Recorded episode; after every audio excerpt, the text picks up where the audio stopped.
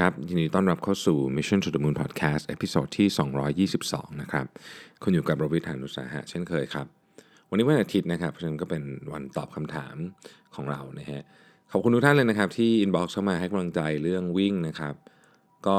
วิ่งเรียบร้อยแล้วนะครับ จบแล้วนะฮะ ขอเล่างานวิ่งให้ฟังก่อนแล้วกันนะก่อนจะตอบคำถามนะ คือโอซาก้ามาราธอนนี่นะฮะ ก็เป็นไม่ใช่รายการ major แต่ก็เป็นงานที่ ที่ที่ใหญ่เหมือนกันนะครับ ก็มีคนมามันสักสามหมื่นกว่าคนเลยนะฮะไอคนมาไม่ค่อยเท่าไหร่แต่ว่าที่ที่ที่น่าทึ่งมากคือสตาฟฮะคือวันนี้คือมันมีคนพูดมาบ่อยแล้วแหละว่าว่าโอสการ์มาราธอนเนี่ยน่ารักเหมือนกับว่าจัดงานดีนะครับ แล้วก็สตาฟดีกองเชียร์ดีอะไรเงี้ยแต่ผมก็ยังไม่เคยมาไงก็โหมาแล้วเออจริง ๆ ด้วยนะฮะคือเขามีกองเชียร์เยอะมากทั้งเป็นแบบ คือผมก็ไม่รู้ว่าใครจัดมานะอาจจะเป็นไม่รู้ว่าเป็นเของ Official หรือเปล่า แต่ว่ามีของ Unofficial แน่นอนเยอะแยะเลยนะครับเป็นเป็นคนทั่วไปเนี่ยครับมาเชียร์มาบางทีก็มานั่งมานั่งเอาเก้าอี้มานั่งเลยนะแบบจริงจังนะครับเอาของมาแจกพวกเราส่วนใหญ่จะเป็นพวกขนมนะฮะซึ่งจะบอกว่าของวันนี้ผมรอดชีวิตไม่ได้เพราะเพราะลูกอมของคนที่เอามาแจกเนี่ยเพราะว่ามีอยู่ช่วงหนึ่งแบบรู้สึกแบบแรงจะหมดเมื่อเช้าทานข้าวไปหน่อยนะฮะแล้วก็กินลูกอมกินอะไรคือมันก็มีของกินเยอะมากทั้งที่ เป็นของงานเอามาด้วย หรือของที่ที่คนแถวนั้นนะครับผมผมคิดว่าคงจะเป็นคงจะเป็นคนไม่ไม่ใช่ของงานนะครับ เอามาให้พวกเราทานกันก็เป็นขนมเป็นลูกอม เป็นเครื่องดื่มแปลกๆอะไรเงี้ยนะครับเยอะแยะเลยนะครับ สนุกมากแล้วก็กองเชียร์เชียร์เชียร์แบบเชียร์ตลอดทางอะต้องใช้ต้องใช้คำนี้คือมีมีกองเชียร์เยอะกว่านักวิ่งแน่นอนนะฮะ staff ก็คือแบบแน่นแบบเต็มทุกอย่างนะฮะงานดีนะครับเอ่อ ถ้าใครอยากจะมาวิ่งที่ญี่ปุ่นนะนี่เป็นหนึ่งในรายการที่ผมคิดว่าน่าคือผมก็ไม่เคยไปอันอื่นนะครับ แต่ว่าก็เป็นอีกงานหนึ่งที่ดีนะครับ นอกเหนือจากรายการใหญ่อย่างโตเกียวมาราธอนซึ่งอันนั้นอันนั้นเป็นรายการ major เพราะฉะนั้นก็คงจะคงจะเป็นอีก feel หนึ่งนะผมคิดว่านะครับเอ่อวันนี้มีแบบมีแบบวงดนตรี มีวงออเคสตรา มีวงโยธวาทิตเชียร์ลีเดอร์อะไรโอ้โหสารพัดอะไรเต็มไปหมดเลยนะฮะเยอะมากดีจงดีเจเปิดแผ่นอะไรกันสนุกสนานนะครับก็ทำให้การวิ่ง ไม่เครียด ก็คือเราก็ไปเรื่อยๆผมนี่หยุดกินเยอะมากเยอะมากเยอะจริงๆปกติไม่เคยกินเยอะขนาดนี้เวลาไปงานมาราธอนนะนี่คือกินแบบกินแบบแวะทุกแวะกับทุกซุ้มอะเยอะมากนะฮะก็ให้ฮาฮะก็คือเป็นถือเป็นการมาเที่ยวพักผ่อนอย่างหนึ่งพักผ่อนแบบเหนื่อยๆนิดหนึ่งนะครับ เจอคนไทยเยอะนะครับ ทั้งที่รู้ว่าเขาเป็นคนไทยแต่ไม่รู้ว่าใครเพราะเขาใส่ใส่เสื้อเอ่อมีธงชาติอะไรอย่างเงี้ยนะครับ แล้วก็เจอ หลายคนอย่างพี่ป๊อกกับคุณหมอเมย์ก็เจอนะครับอ๋อต้องต้องขอบคุณคุณหมอเมย์มาก เพราะว่าถ้าไม่ได้ไปคลินิกคุณหมอเมย์มาก่อนหน้านี้เนี่ยนะฮะวันนี้สงสัยวิ่งไม่จบแน่เลย เพราะว่าไปแล้วคุณหมอเมย์ก็ช่วยช่วยเรื่องไอ้กล้ามเนื้อผมที่มันตึงๆนะฮะใครใครใครอยากไป ใครมีปัญหาเรื่องนี้ผมแนะนำนะฮะดีมาก แล้วก็ทำให้ผมมาวิ่งคราวนี้ได้อย่างได้อย่างดี เพราะว่า คราวนี้ซ้อมน้อยนะครับเหมือนเหมือนเหมือนทุกครั้งนะครับเป็นเป็นข้ออ้างเดิมๆนะฮะข้อแก้ตัวเดิมๆคือซ้อมซ้อมน้อยแต่ว่าคราวนี้ไม่เจ็บเลยนี่คือวิ่งจบมานี่ไม่เจ็บเลยนะซึ่งดีมากปกติมันต้องมีอาการแบบนิดหน่อยอะไรเงี้ยแต่วันนี้แบบโอเคมาก ไม่เจ็บเลยคือกลับมากลับมาอาบน้ำอาบน้ำเสร็จแล้วออกไปเดินข้างนอกต่อได้อะซึ่งปกตินี่คือแบบไม่ไหวแน่นอนนะฮะก็เป็นรายการที่ดีนะครับ อยากให้ท่านไหนที่สนใจจะมาวิ่งที่ญี่ปุ่นนะครับ คือญี่ปุ่นก็จะเป็นผมคนญี่ปุ่นเขาจะมี character ของเขานะฮะงานวิ่งเขาก็สะท้อนความเป็นญี่ปุ่นมากๆน่ารักมากนะครับ ก็อะมาเริ่มคำถามแรกเลยแล้วกันนะครับคำถามแรกบอกว่าอันนี้ถามมานะครับอารมณ์อารมณ์ประมาณนี้นะครับผมผมขอไม่ลง detail เพราะกลัวเดี๋ยวคนฟังจะรู้ว่าคนฟังที่เขาพูดถึงนี่จะรู้ว่าใครนะฮะคือท่านที่ถามมาประมาณว่าแบบเออเนี่ยมีมีคือถ้าเกิดบริษัทเนี่ยนะลูกค้ามาติดต่อขอซื้อสินค้าแต่อารมณ์เหมือนว่ามาขอความรู้ เอาไปใช้อยู่บ่อยๆนะครับ จนเราไม่ค่อยอยากให้ความรู้กับใครนะฮะเราแวงมาถึงลูกน้องตัวเองด้วย ว่าไม่อยากให้ออกไปติดต่อลูกค้ากลัวเจอลูกค้าเอ่อกลัวไปคอนแทคกันเองโดยตรงนะครับ อะไรอย่างเงี้ยนะฮะประประมาณว่าเหมือนแบบเหมือนแบบกลัวว่าข้อมูลจะหายไปแล้วก็ต้อง centralize เอ่อข้อมูลไว้กับตัวเอง connection ไว้กับตัวเองนะครับ ถ้าให้ผมคือเขาไม่ได้บอกนะว่าเขาทำอะไรแต่ว่าผมผมเดาอานะนี่นี่ขอเดาว่า อันนี้เป็นลักษณะของงานกึ่งตัวแทนหรือในหน้า อารมณ์แบบนี้นะฮะซึ่งงานลักษณะนี้เนี่ยวิธีการเดียวที่จะทำให้เราปลอดภัยจากการโดน เรียกว่าโดนแย่งข้อมูลโดนแย่งฐานลูกค้าเนี่ยก็คือเราต้องสร้าง value ให้กับตัวเองเยอะๆผมเองก็เคยทำงานประเภทนี้นะวิธีการสร้าง value ให้กับเราก็คือทำไงก็ได้ให้สิ่งที่เรามี มันทำให้คนที่ขายของให้เราเขาต้องคิดแล้วคิดอีก ถ้าจะเปลี่ยนไปใช้ตัวแทนรายอื่นนะครับคือคือมันมีวิธีเยอะแยะนะฮะมันมีวิธีเยอะแยะแต่ว่าเนี่ยผมคิดว่านี่คือหัวใจสำคัญเนาะของการที่จะรักษาฐานลูกค้าไว้ให้ได้นะครับ โดยที่ไม่ต้องกลัวว่า คือไม่ใช่บอกว่าเฮ้ยจะไม่มีความลับอะไรเลยนะมีได้แต่ว่าถ้าเกิดทุกอย่างเป็นความลับหมดเนี่ยมันโอเปเรตบริษัทไม่ได้หรอกครับเหนื่อยโอเปเรตได้แต่ก็แต่เหนื่อยอะนะแล้วก็ไม่ คงไม่ใครอยากทำงานอย่างนั้นเนาะแบบดีลิเกตงานลูกน้องไม่ได้เลย ต้องเก็บทุกอย่างไว้กับฉันคนเดียวอะไรเงี้ยผมว่าไม่ไหวอะนะฮะโอเคนะครับอันนั้นก็เป็นคำถามแรกนะฮะเอ่ออีกอันนึงมีคนถามว่าเออตอนนี้พี่อ่านหนังสืออะไรอยู่นะครับแล้วสนุกหรือเปล่านะครับเล่าให้ฟังหน่อยนะฮะผมอ่านหนังสือเรื่องมนุษย์ร้านสะดวกซื้ออยู่นะครับ คนเขียนเนี่ยชื่อ มุราตะสากายะ นะครับเป็นนวนิยาย ซึ่งต้องบอกว่าแปลกมากปกติผมไม่ค่อยอ่านนวนิยายนะครับ ก็สนุกสนุกมากต้องบอกสนุกมากเป็นหนังสือคือเขาเล่าถึงตัวเอกว่า เป็นคนที่เป็นผู้หญิงที่ทำงานในร้านสะดวกซื้อเป็นงานพิเศษ มาตั้งแต่สมัยเรียนจบงานพิเศษก็คือไม่ได้เป็นงานประจำนะฮะแล้วก็ทุกคนรอบข้างก็รู้สึกว่าจะมีปัญหากับการใช้ชีวิตของเธอมากว่าทำไมถึงไม่ทำตัวแบบปกติล่ะอะไรเงี้ยนะครับ ทำไมถึงไม่แต่งงานไม่มีลูกเอาผู้หญิงไม่มีแฟนไม่มีลูกอะไรเงี้ยนะฮะก็มันก็ทำให้เราต้องตั้งคำถามของชีวิตว่าเฮ้ยจริงๆแล้วเนี่ย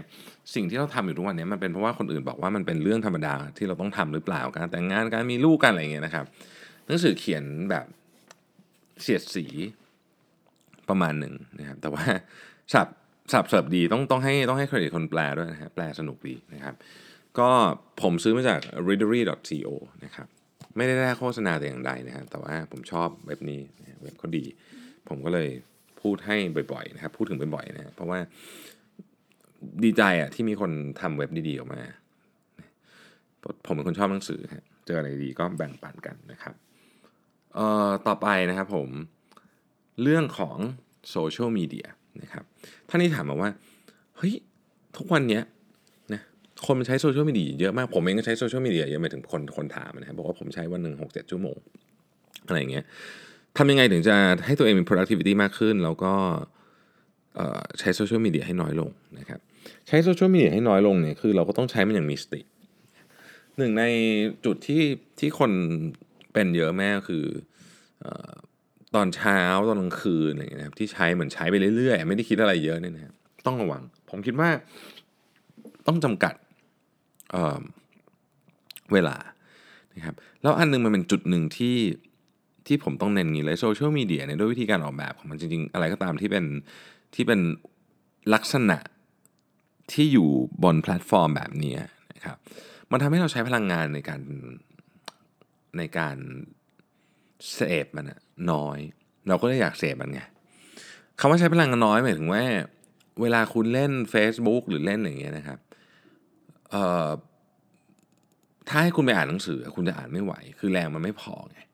แต่ว่าการดูทีวีหรือเล่นโซเชียลมีเดียเนี่ยมันเพลินอะคือมันเพลินกว่าว่างั้นเถอะมันใช้พลังงานน้อย แรงเสียดทานมันน้อย เราก็เลยเล่นมันง่ายขึ้น เพราะฉะนั้นเราต้องรู้ตัวเรื่องนี้ตลอดเวลา คือเราต้องมี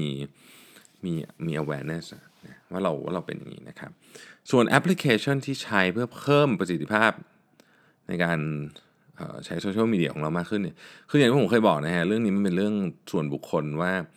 ว่าแต่ละคนจะควบคุมตัวเองได้ขนาดไหน แต่ส่วนตัวเนี่ยผมผมไม่ได้มีแอป productivity อะไรนะครับ นอกจากพวกที่ผมใช้ทำงานนะ Slack Asana พวกนั้นซึ่งอันนั้นไม่นับแล้วกัน แล้วก็แอป Calm นะที่ผมนั่งสมาธินะครับ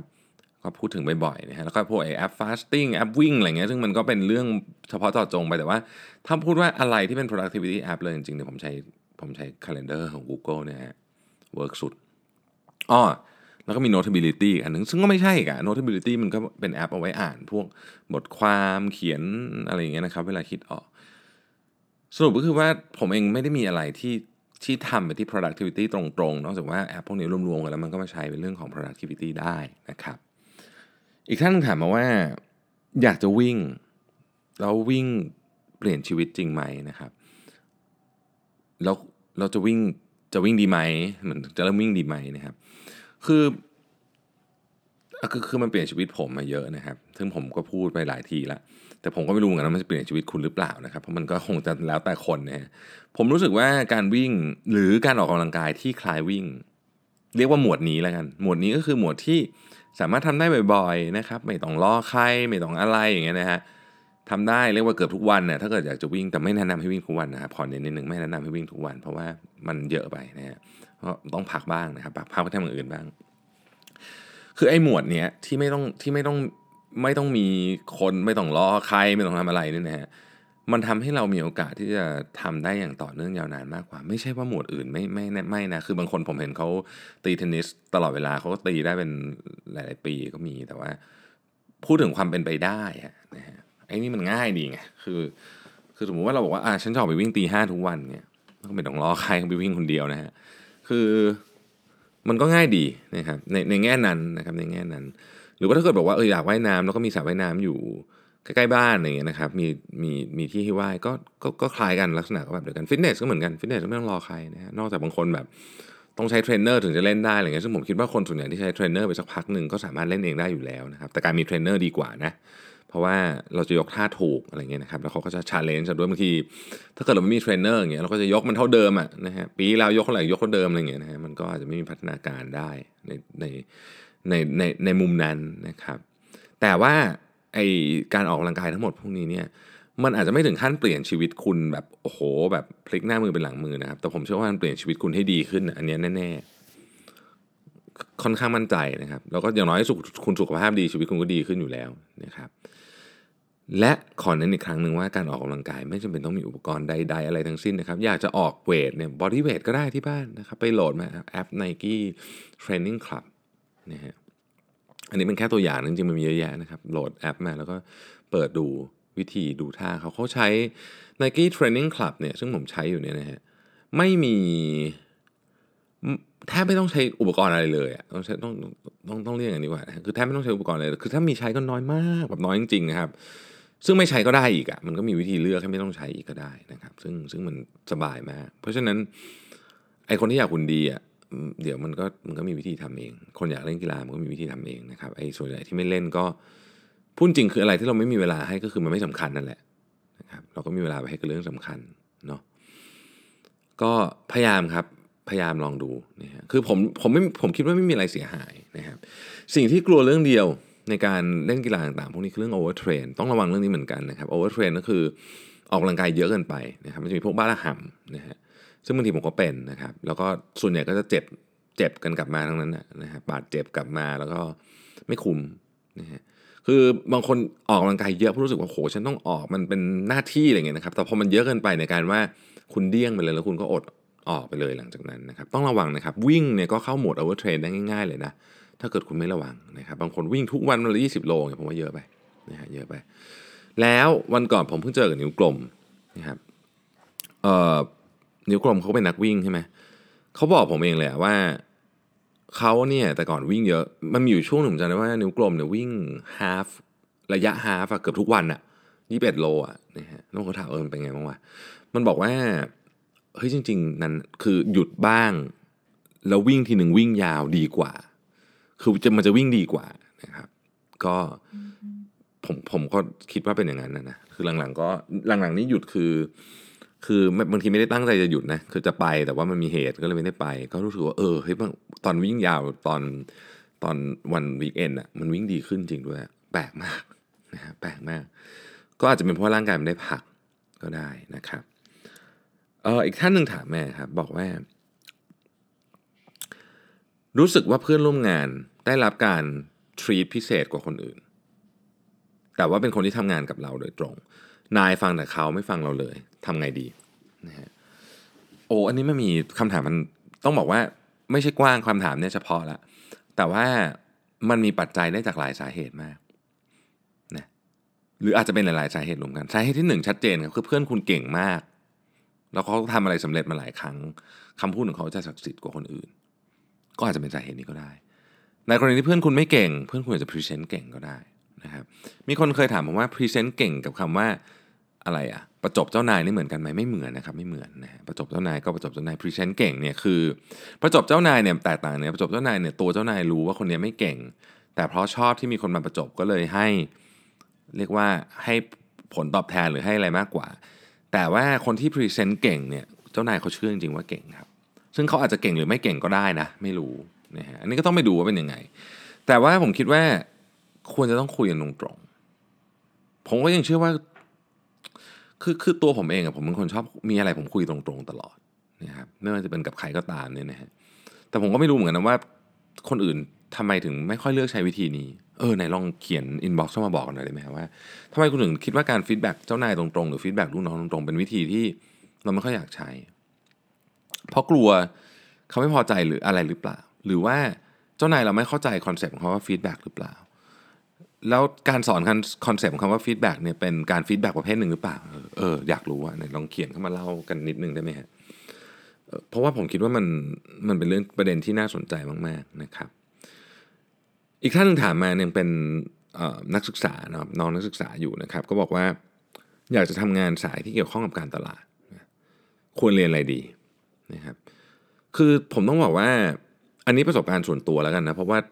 คือคือไม่อยากตอบแทนคนอื่นเหมือนกันเลยเลยบอกว่าเป็นเรื่องส่วนตัวจริงๆผมผมมีความเชื่อว่าการตลาดโดยเฉพาะการตลาดในยุคนี้นี่นะครับมันเกี่ยวข้องกับเทคโนโลยีเยอะอืมมันเกี่ยวข้องเทคโนโลยีเยอะ ตัวเนื้อหาของการตลาดเองเนี่ยมันจะกลายเป็นเทคโนโลยีสักครึ่งหนึ่งหรือเกินครึ่งด้วยซ้ำเพราะฉะนั้นถ้าอยากเรียนอะไรนะครับ ขอตอบว่าไอการตลาดที่เป็นหลัก marketing เนี่ยอันนั้นน่ะมันเปลี่ยนไป ตามไม่ใช่ตามเวลานะต้องบอกว่าตามสภาวะแวดล้อมที่เราอยู่ sizing ของบริษัทตำแหน่งในตลาดประเทศที่อยู่อะไรเงี้ยคือมันมีมันมีมันมีความเป็นนี้มาก เพราะฉะนั้นหมายความว่าตอนคุณมาเรียนเนี่ยคุณจะตอนคุณเรียนก็ก็เรียนทฤษฎีมานะครับซึ่งอาจจะใช้ได้บ้างหรือใช้ไม่ได้บ้าง อันนี้ไม่รู้จริงๆมันขึ้นอยู่กับบริบท ถ้าเกิดคุณไปทำงานอยู่บริษัทใหญ่ๆที่เป็นเบอร์หนึ่งเนี่ยมันก็อาจจะใช้ได้ แต่ถ้าเกิดเป็นบริษัทเล็กอาจจะใช้ไม่ได้อะไรเงี้ยคือมันแล้วแต่ แต่ว่าทั้งนี้ทั้งนั้นเนี่ยไม่ว่าคุณจะเรียนอะไรมาก็ตามที่เกี่ยวข้องกับ marketing เนี่ยยังไงยังไงเนี่ยคุณก็ต้องมาฝึกเอาจากการทำงานอยู่ดีนะครับแต่เรื่องเทคโนโลยีเนี่ยสำหรับผมนะถ้าผมย้อนเวลากลับไปได้เนี่ยน่าเรียนกว่า คือคือ marketing อยากเรียนก็เรียน แต่ว่าเทคโนโลยีน่าเรียน เพราะว่าเทคโนโลยีเนี่ยคนที่มีพื้นฐานคนที่ไม่มีพื้นฐานนะครับมันต่างกันเยอะมากมันมันเป็นมันเป็นศาสตร์อะมันยากใช่ไหมเพราะฉะนั้นถ้ากลับมาตอบคำถามน้องนี้ ผมผมอยากให้ไปเรียนเรื่องเทคโนโลยีโดยเฉพาะเรื่อง Data พวกนั้นนะผมว่าน่าสนใจนะครับนะอีกท่านหนึ่งครับบอกว่ากลับมาทำงานที่บ้านนะแล้วก็รู้สึกพ่อแม่ไม่เชื่อใจไม่ให้ทำอะไรเลยนะครับทำอะไรก็พูดอยู่ประโยคเดียวว่า พ่อทำมาแบบนี้สำเร็จนะครับ ก็ใช้วิธีนี้แหละประมาณนี้นะครับ ผมเลยกลัวว่าความเปลี่ยนแปลงที่จะมาถึงนะครับ มันจะทำให้บริษัทของเราไปไม่รอดนะฮะทำไงดีครับนะเออคือแต่ละบ้านเนี่ยมีมีวัฒนธรรมที่แตกต่างออกไป ดังนั้นเราเราจะบอกว่าโอเค วิธีการนี้ใช้ได้ครับ ครอบครัวของเราเนี่ยจะไปใช้ได้กับครอบครัวอื่นเนี่ย มันก็คงจะยากเนาะแต่ว่าผมรู้สึกว่าวิธีหนึ่งที่ค่อนข้างจะเป็นเขาเรียกว่าเป็นเป็นสิ่งที่เห็นตรงกันสำหรับคนที่ไปทำธุรกิจครอบครัวคือว่า ถ้าอยากจะ เปลี่ยนแปลงอะต้องพิสูจน์ให้เห็นก่อน ก่อนนะครับขอเน้นคำว่าก่อน ดังนั้นเนี่ยเอาแล้วจะไปพิสูจน์อะไรให้เห็นในเมื่อพ่อไม่ยอมไม่ทำอะไรเลยเนี่ยมัน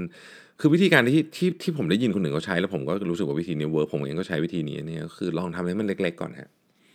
เล็กๆเล็ก ๆ แต่จำลองวิธีคิดของไอ้ใหญ่ๆที่เราอยากทำมาเราก็พิสูจน์ว่าให้ได้ว่ามัน work ถ้ามันไม่ work สักทีเนี่ยมันอาจจะแปลว่าพ่อคุณคิดถูกก็ได้นะ มันมีมันมี way นั้นอยู่เหมือนกันนะครับ ธุรกิจบางธุรกิจ อาจจะไม่ต้องการการเปลี่ยนแปลงเยอะแยะอะไรมากมายก็ได้ แต่เข้าใจแหละว่าเด็กยุคใหม่ หรือแม้แต่ผมเองตอนไปทำงานใหม่เราก็อยากเปลี่ยนนู่นเปลี่ยนนี้เพราะว่า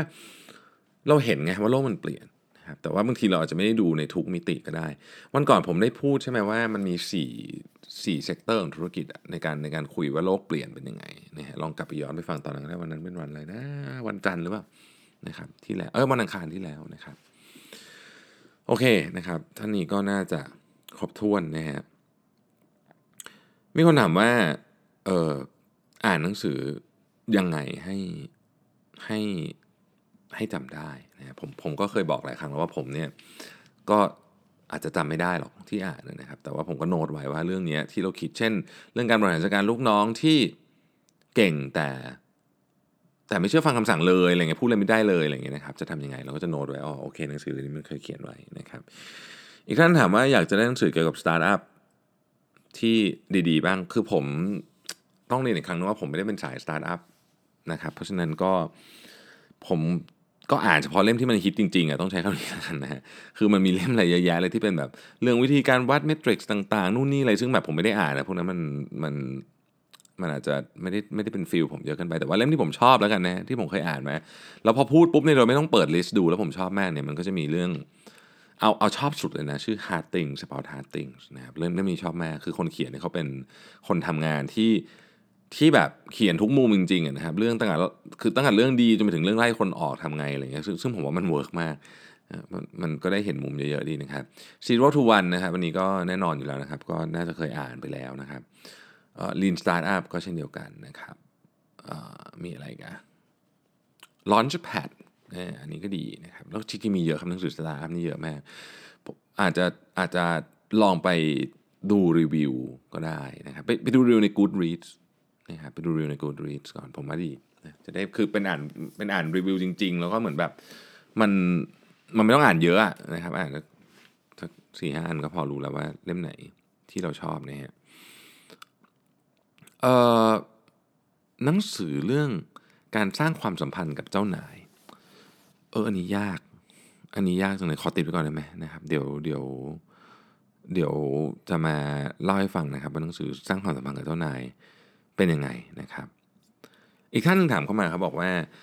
ตอนนี้เนี่ยรู้สึกสับสนกับงานที่ทำอยู่ คืองานที่ทำอยู่อะก็ดีนะไม่ได้มีอะไรไม่ดีนะครับ เงินก็ดี แต่รู้สึกว่าชีวิตมันไม่เขาเขียนมาว่า โดยใช้คำว่า fulfill นะครับก็คือมันไม่เติมเต็มชีวิต เพราะงั้นเถอะนะครับ อยากจะออกไปทำอย่างอื่น เพื่อไปหาค้นหาว่าอะไรที่จะเติมเต็มชีวิตมากกว่านี้ ผมผมแนะนำอย่างนี้นะครับ ถ้ามันเป็นงานที่โอเคดี แล้วก็เงินดีเนี่ยอย่าเพิ่งออกนะครับใจเย็นหาเวลาครับลองดูครับลองดู เราไม่ได้ทำงานตลอดนะเราก็มีเวลาว่างนะครับเราหาเวลาลองดูว่าไอ้สิ่งที่เราอยากจะลองทำเนี่ยผมเชื่อว่าคุณมีในใจอยู่แล้วแหละนะครับ ถึงแม้จะไม่ได้เขียนบอกมาว่าอะไรแต่ว่าขออนุญาตขอขอแนะนำว่าไปใช้เวลาว่างลองทำดูก่อนนิด คือเราไม่จำเป็นสมมติว่าเอาบอกอยากทำร้านอาหารทำไงอะไม่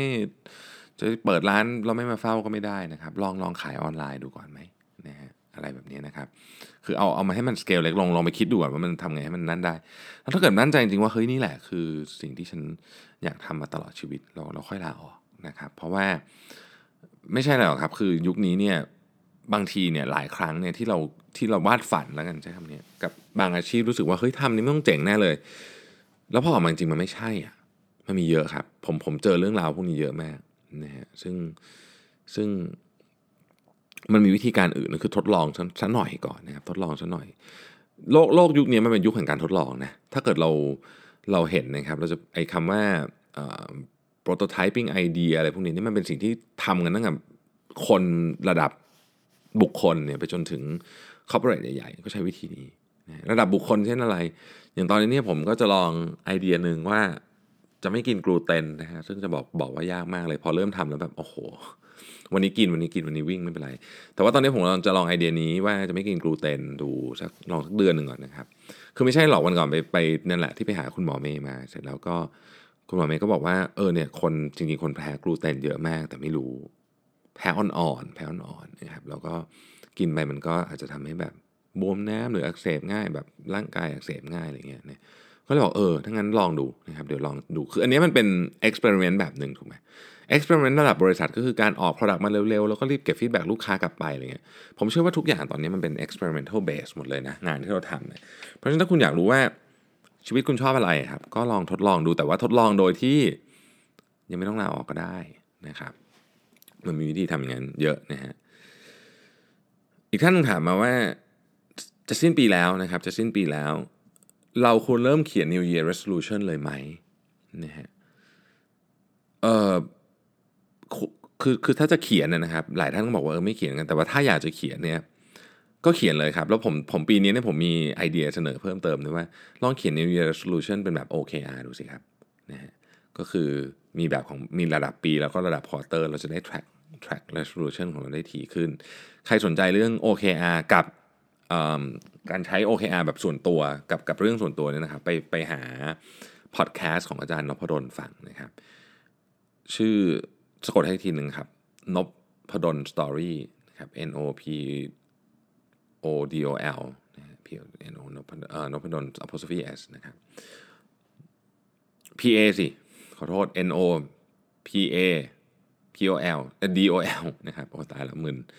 เอ่อนะครับนพดล apostrophe S story นะครับ ก็เป็นอาจารย์อาจารย์อธิบายไว้ดีมากเรื่องเรื่องว่าเอา OKR มาใช้แบบลายแบบกับบุคคลยังไงนะครับ คือปกติ OKR เราจะได้ยินแต่บริบทบริษัทใช่ไหมแต่มันมาใช้ได้กับคนด้วยนะฮะก็เป็น New Year Resolution แบบหนึ่งที่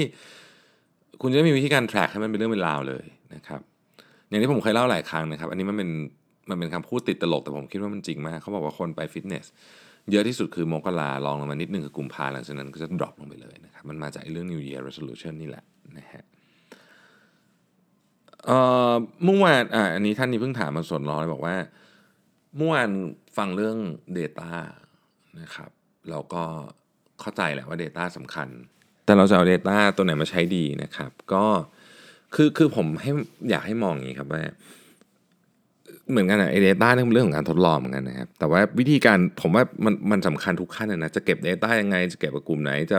เอามาบริหาร process ยังไง ก็ต้องกลับมาดูว่า objective ของเราอะในการใช้ Data คืออะไร ต้องตั้งนี้ได้ก่อนเนี่ยคืออย่างคือมันเหมือนกับเวลาเราจะจะจะทำอะไรสักอย่าง ถ้าเราตั้งคำถามผิดอะคำตอบมันจะผิดไปด้วยไอ้เรื่อง Data เหมือนกันจริงๆ Data เนี่ยมันสำคัญว่า เราตั้งคำถามยังไงตั้ง objective ยังไง เสร็จแล้วเนี่ยเราค่อยเอา Data เนี่ยมาตอบ objective นั้น คือสมัยก่อนเราจะตอบไม่ได้ เช่น